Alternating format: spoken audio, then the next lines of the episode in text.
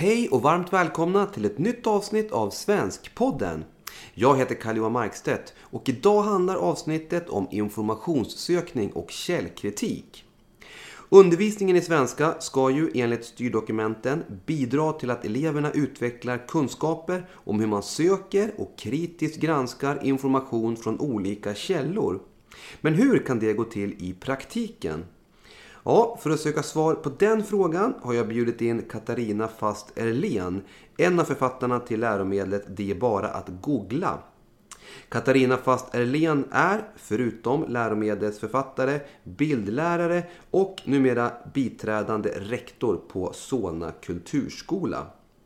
Innan vi kör igång dagens avsnitt ska jag också berätta att den här podden sponsras av Sandoma Utbildning vars målsättning är att ta fram marknadens bästa läromedel.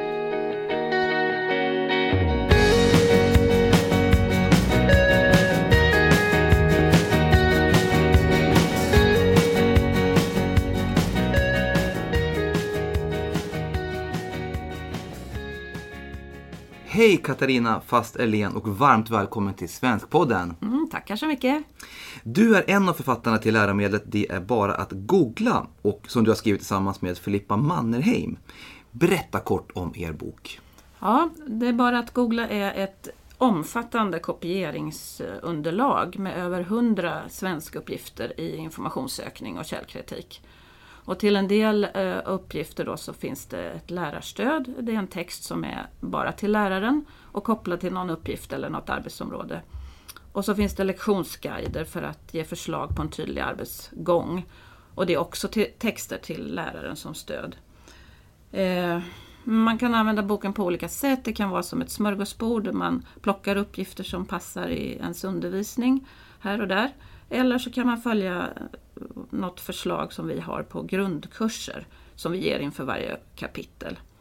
Vi har försökt att stödja läraren så mycket det går hela tiden bara. Och sen efter varje kapitel finns det också frågor att ta med till eh, arbetslaget eh, och diskutera där som har att göra med källkritik och informationssökning. Då. Mm. Mm. Och hur kom det sig att ni skrev en bok om källkritik och informationssökning just för svensklärare då? Ja, alltså det eh, var väl egentligen, det började med, med vårt eget tillkortakommande kan jag säga.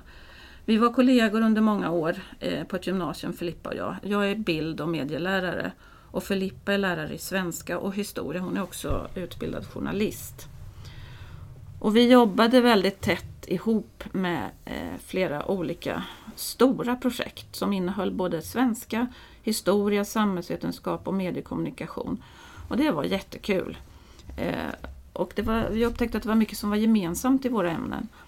Men vi upptäckte också att vi hade gemensamma pedagogiska utmaningar. För att vi började ifrågasätta vad eleverna verkligen lärde sig under de här stora projekten. Eh, hur skulle vi få dem att inte bara vara lydiga liksom, och göra vad de skulle för att tillfredsställa oss lärare? Så att vi märkte att vi fick göra fler och fler instruktioner till dem, hur de skulle jobba och sådär. Eh, men trots det så kände vi liksom att vi släppte eleverna på något vis. Eh, de fick klara sig själva när det gällde just informationssökning och källkritik. Eh, men det tyckte vi inte riktigt just då, för att vi sprang runt som skottspolar och försökte hjälpa alla. Det var ju 32 elever i en klass. Men det var ju naturligtvis omöjligt att hjälpa varenda elev. Och kanske var det liksom fel elever som fick mest hjälp tyvärr också. Man, vi hade en lite dålig känsla. Det kändes ineffektivt också för man fick säga samma saker hela tiden. Om och om igen. Så. Och hur upplevde ni att eleverna tyckte att det fungerade att jobba i den här typen av stora projekt då, som du beskriver? Ja, men de gjorde ju sitt bästa. Eh, absolut. Ofta så skrev de nog eh, av det de hittade och formulerade om lite kanske. Eh, kopierade säkert ganska så rakt av ibland också. Och i bästa fall så hade de ju källor med och eh, liksom skrev att, eh, pliktskyldigt att de var trovärdiga och sådär. Men alltså det kändes inte riktigt bra. Vad lärde de sig egentligen i ämnena och vad lärde de sig i informationssökning och källkritik? Vi blev liksom lite tidigt överens om att det här var lite så här fake knowledge, eller mm. vad man nu får säga så. Eh, inte för alla elever, men för, för många. så insåg vi också att ju mer man kan i ett ämne desto lättare har man att skaffa sig ett källkritiskt förhållningssätt. Eh, alltså att man behöver jobba med det samtidigt med ämnet. Och att i skolans värld så är informationssökning och källkritiskt förhållningssätt något man lär sig inom ämnet, eh, anser vi. Svenska är väldigt tacksamt just för det. Mm. Och som sagt, då skrev ni en bok, den här boken, och den riktar sig då som sagt till svensklärare som vi varit inne på. Jag tänkte att du skulle få ge några konkreta exempel på hur svensklärare kan arbeta med källkritik. Ja, om man börjar med något, eh, att gräva där man står lite grann så kan man ju faktiskt titta på den egna skolans webb och göra en analys av bilderna och texterna, kanske finns det filmer också, och jämföra med den egna erfarenheten. Vad används, vad används det för värdeord i texterna för att beskriva skolan? Är bilderna tagna på skolan eller är det såna här färdiga reklambilder? Vem är fotograf, textförfattare? Vad redovisas det? Och vad visas och vad visas inte? Vilket intryck får man av skolan? Vems bild av skolan visas? Och stämmer det med klassens syn? Man kan också testa Eh, hur avsändaren påverkar ett budskap. Till exempel om budskapet nu är XX-skolan är en utmärkt skola. Vad händer då om det är underskrift att det är en undervisande lärare som har sagt det eller en rektor där eller en elev eller en förälder eller om det är Skolinspektionen. Så att, eh, ja, och sen så kan man ju be eleverna tänka efter det är ganska intressant, vilka källor de använder själva på fritiden när de själva ska liksom välja vilken film de ska gå på eller vilka kläder de ska köpa eller vilken mobil de ska köpa. Och jämföra det med, med källor i skolarbetet. Är det någon skillnad på hur man tänker då som elev? Eleverna är ju ofta väldigt eh, varandras källor idag också. Inte bara på fritiden eftersom Många publicerar sig i olika forum och sociala medier och andra digitala plattformar. Så att eleverna idag de är både producenter och konsumenter samtidigt. Det är också en ny, ny sak och, och viktigt att tänka på. Och sen är det ju också så att man kan faktiskt titta på de egna läroböckerna utifrån olika frågeställningar. För de flesta elever tror att en lärobok är objektiv och neutral och allt är liksom rätt. Men det är ju alltid ett urval i varenda lärobok. Författaren och förlaget bestämmer ju vad som ska få vara med. Hur det ska beskrivas och hur stor plats det får ta. Och kanske hittar man värderingar även i en lärobok. Att det finns liksom en berättarröst som på något sätt talar om för läsaren vad hen ska tycka. Eh, så att, till exempel har vi en uppgift som heter då, va? Har någon skrivit läroboken? Mm. Mm. och sen en, en sak till som är jätterolig att jobba med. Det är om man vill göra ett, eh, att eleverna får göra ett vinklat reportage med bild och text om den egna skolan. Man får liksom inte arrangera något eller fara med osanning eller så, men man ska ändå vinkla så att det blir en ensidig bild. Man kan bestämma då om det ska vara en positiv bild eller en negativ bild. Men hur gör man? Då får de ta ställning till det när de väljer bildvinkel och, och motiv och bildutsnitt och sådär. Och när de väljer ord och hur man beskriver. Så, och sen så kan man ju fortsätta med en... Eh, man kan börja med kanske att läsa en vinklad fotohistoria och få lite eh, inspiration om hur, eh, hur man gör eh, när man väljer bildutsnitt och sådär.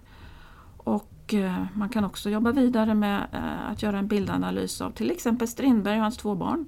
Han har ju själv eh, tagit foton på, på sin familj. Vad är det han vill att vi ska uppfatta till exempel om honom? Och så den sista viktigaste saken kanske det är att alltid föregå med gott exempel själv.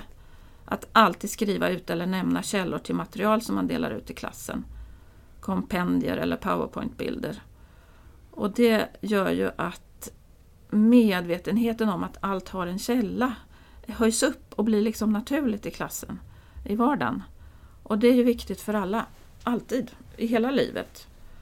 Så att, ja, det var några exempel på om man ska gräva där man står. Mm, gräva där man står, ja mm. precis. Jobba med bilder på skolan, skolans Ja. hemsida, de egna läromedlen. Mm. Ja, Titeln på er bok, Det är bara att googla, det är också rubriken på ett kapitel i boken som handlar om sökstrategier.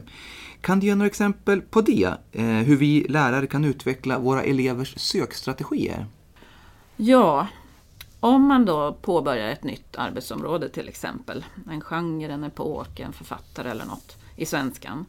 Då kan man ju passa på att samtidigt öva sökstrategier tillsammans i klassen. För av någon anledning så, så har vi liksom trott, och det var väl det som Filippa och jag upptäckte, eh, att man tog för givet att eleverna själva hade någon medfödd talang liksom, att kunna söka och bedöma information på nätet. Men den som kan bedöma en information på nätet bäst, det är ju den som har kunskap i ämnet. Så eleverna har ju inte en chans eh, att göra bra bedömningar så länge de inte kan ämnet. Mm. Så måste börja med de kunskaperna. Mm. Ja, och det är ju egentligen det är hur svårt som helst alltså. Eh, För nätet är enormt och en sökfras kan lätt generera 50-60 000 träffar. Och bara för att det liksom är enkelt att skriva in ett sökord och, och enkelt att klicka på länkar och sådär så är det ju inte enkelt att hitta relevant och trovärdig information.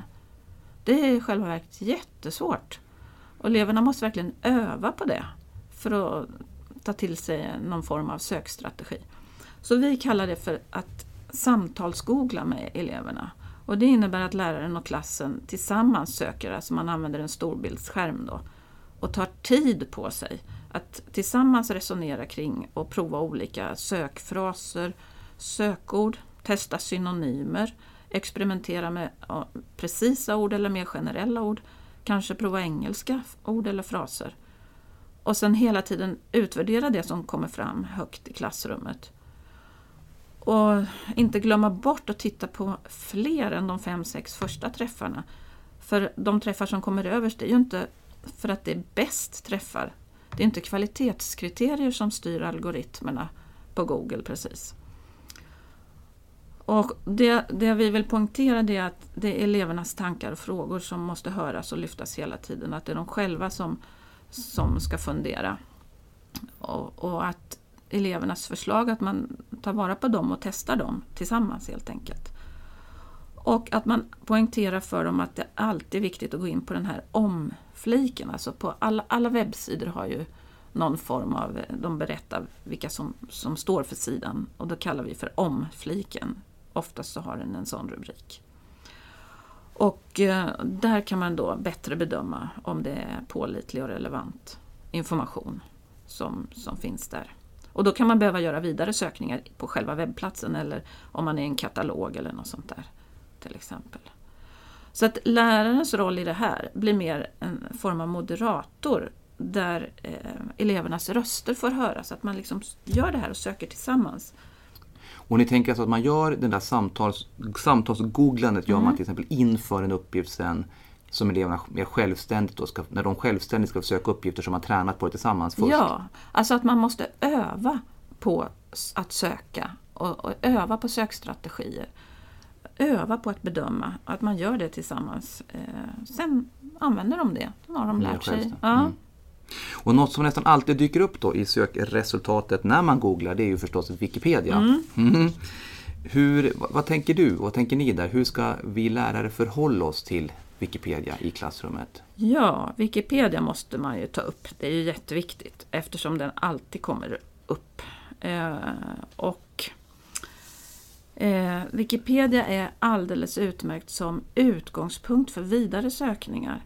För man hittar eh, mycket som man kan använda som trampoliner, eh, kallar vi det, för, för vidare sökning. Det kan vara att eh, man hittar nya källor, nyckelord, fraser, namn på personer, händelser eller platser eller något sånt där. Så att man kan gå vidare i sökningen och få fler källor. Men när det gäller Wikipedia som källa rent allmänt så är det ju viktigt att eleverna fattar vad Wikipedia är för något. Och att vi använder ju Wikipedia alla, eh, eller hur? Mm. Men eh, man kan använda den som en källa bland andra när man gör research, men aldrig som en ensam källa. Och eh, det bästa sättet tycker vi är att läraren skapar ett konto på Wikipedia och sen tillsammans i klassen, ungefär som samtalsgooglingen då, letar upp någon artikel som handlar om någonting man eh, har jobbat med, en bok eller film eller författare eller epok eller något. Aktuellt kan det vara kanske också. Som man läser igenom då vad som står på Wikipedia om det och så kan man bedöma, jaha, är det här korrekt? Är det något som är fel? Är tyngdpunkten skev? Är det något som saknas? Eller finns det med något som är omotiverat till exempel? Eh, man kanske också hittar artiklar som är väldigt korta, de kallas för stubbar på wikipediska. Alltså, de eh, behöver fyllas på. Och då kan man ju faktiskt fylla på med innehåll tillsammans om man skulle vilja det. Det allra bästa och enklaste är om man hittar ett litet stavfel för då kan läraren logga in på kontot och rätta till det felet. Så ser man hur, hur lätt det är liksom att ändra någonting på Wikipedia. Och sen är det viktigt att titta på två flikar.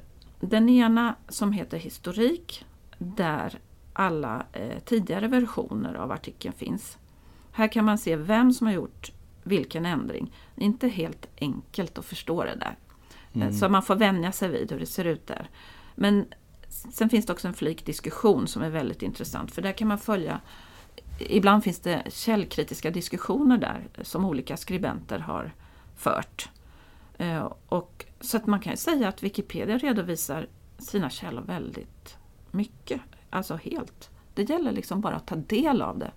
Att, att veta att man kan göra det och träna lite grann på det.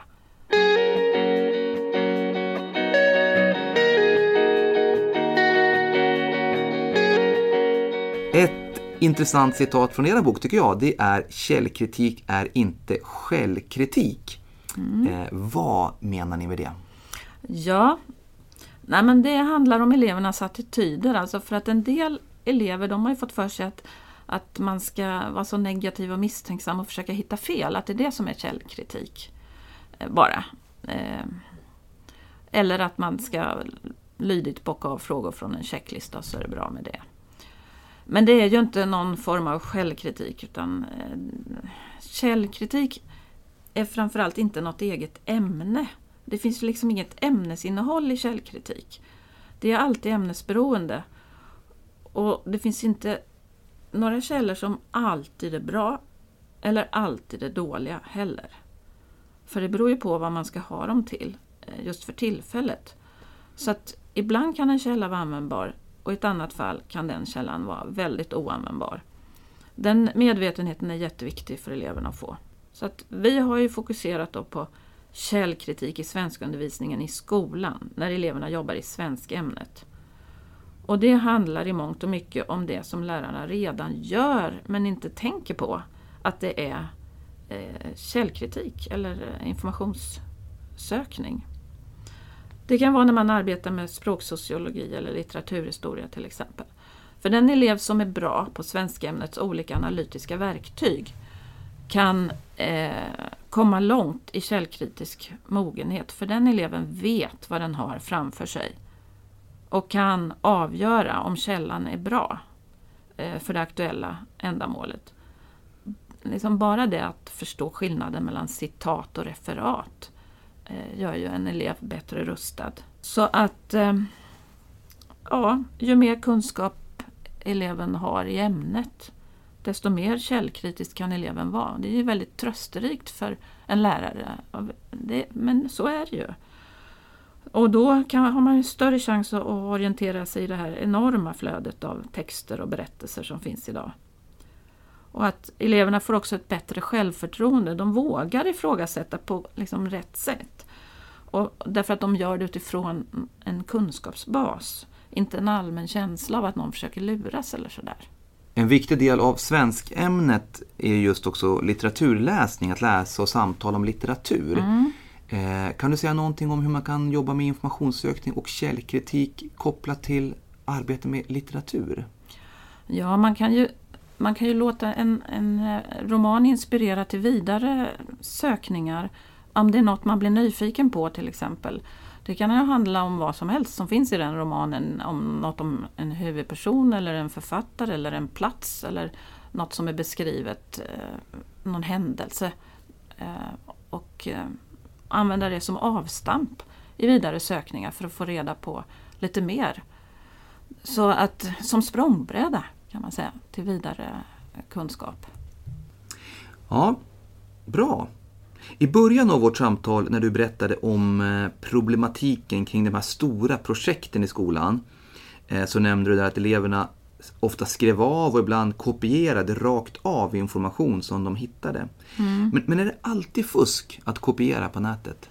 Nej, det tycker inte vi. Utan det beror ju på hur man använder det. Och kopierar man då ska man veta att man gör det och hålla noga reda på källan hela tiden. Och då använder man det materialet som researcharbete, Eh, arbete, researchmaterial. Underlag för annat helt enkelt. Det är ju helt jättelätt att stjäla arbeten eh, på nätet. Så att det är också viktigt att, jobba med eleverna så att de får känna efter hur känns det att få sitt arbete stulet eh, av någon annan. Att någon annan får cred för det man själv har gjort. Så det är viktigt att prata om, att få eleverna att känna det faktiskt. Men sen föreslår vi att de får lära sig klippa och klistra som research helt enkelt. Så att om man då har läst en, en bok i klassen och vill ta reda på mycket om författaren till exempel. Så kan man göra på samma sätt som samtalsgooglingen tillsammans och söka efter källor på en storbildsskärm.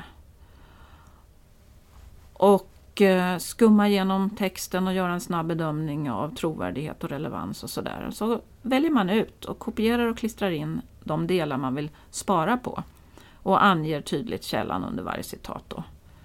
Och sen till slut så har klassen skapat ett eget researchmaterial som kan användas på olika sätt. Kanske plugga på och återberätta nästa lektion eller göra något annat. Och, eh, men det är viktigt att diskutera vad som är fusk och plagiat och gråzonerna däremellan. För att eh, jättemånga ber ju om hjälp på nätet och är det fusk eller inte? För det beror ju på vad, man, vad eleverna frågar då. Eh, vi, har en massa, vi har samlat några olika typer av, av eh, citat och eh, frågar oss, är det här fusk eller inte? Någon frå elev frågar om vad är skillnaden mellan analys och recension till exempel. Men en annan frågar, hur ska jag göra för att det ska verka som jag har läst en hel bok men jag hinner inte till imorgon liksom. Mm. Så att eh, Ja, nej men klippa och klistra det kan man absolut göra och det ska man lära sig att göra på rätt sätt och använda till rätt sak, nämligen som researchmaterial. Men har du något konkret tips på hur lärare kan liksom förebygga då det fusket och det plagiatet som vi inte vill se i skolan och inte vill se i klassrummet?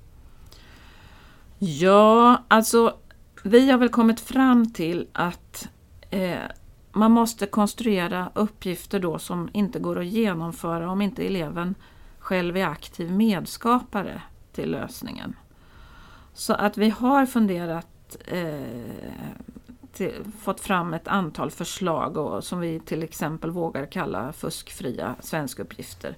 Det är väl en sanning med viss modifikation naturligtvis. Men, men eh, det har vi försökt. Eh, vi har till exempel, om jag ska ta ett exempel, mm.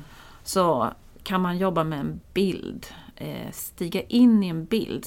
Säg att klassen har arbetat med antiken eh, Eh, och teaterns framväxt och Dionysosfesterna och eh, ja, det grekiska dramat, komedier och tragedier och så. Och så väljer läraren ut en bild som på en antik amfiteater där någonting pågår. Så stiger man in i bilden och blir någon som syns där. Alltså som ett rollspel. Och eh, ja, det kan vara någon skådespelare på scenen eller det kan vara någon i publiken. Ja, vad händer då? Vem är jag? Vad ser jag? Och vad händer nu? Vad händer sen? Vad hör jag och vad känner jag? Alltså då, eh, när, när, eleverna börjar haja den här eh, metoden, då haglar frågorna sen och, och förslagen och sådär. Det tar en liten stund, man måste förstå att det är ett rollspel, att man stiger in i den där bilden då.